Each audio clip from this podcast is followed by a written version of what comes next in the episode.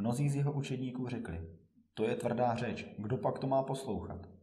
Ježíš viděl sám od sebe, že jeho učedníci na to neptají a proto jim řekl, nad tím se pohoršujete? Co teprve až uvidíte syna člověka, jak vystupuje tam, kde byl dříve? Co dává život, je duch. Tělo nic neznamená. Slova, která jsem vám mluvil, jsou duch a jsou život.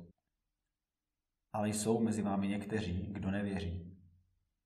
Ježíš totiž věděl od začátku, kdo jsou ti, kdo nevěří a kdo je ten, který ho zradí.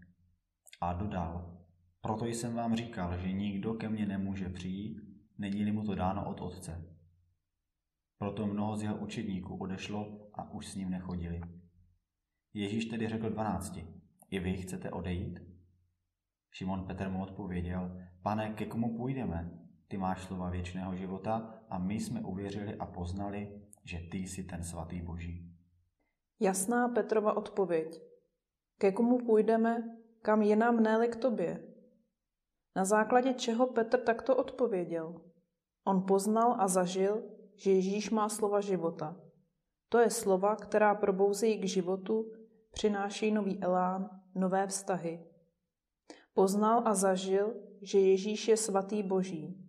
Biblický pojem svatý znamená primárně oddělený pro Boha, žijící v jeho blízkosti. Ježíš ho tedy fascinoval tím, že byl tak jiný než ostatní, tak okouzlující svou přítomností. A unášen touto fascinací ho Petr nemohl nenásledovat. Jak to je s tebou?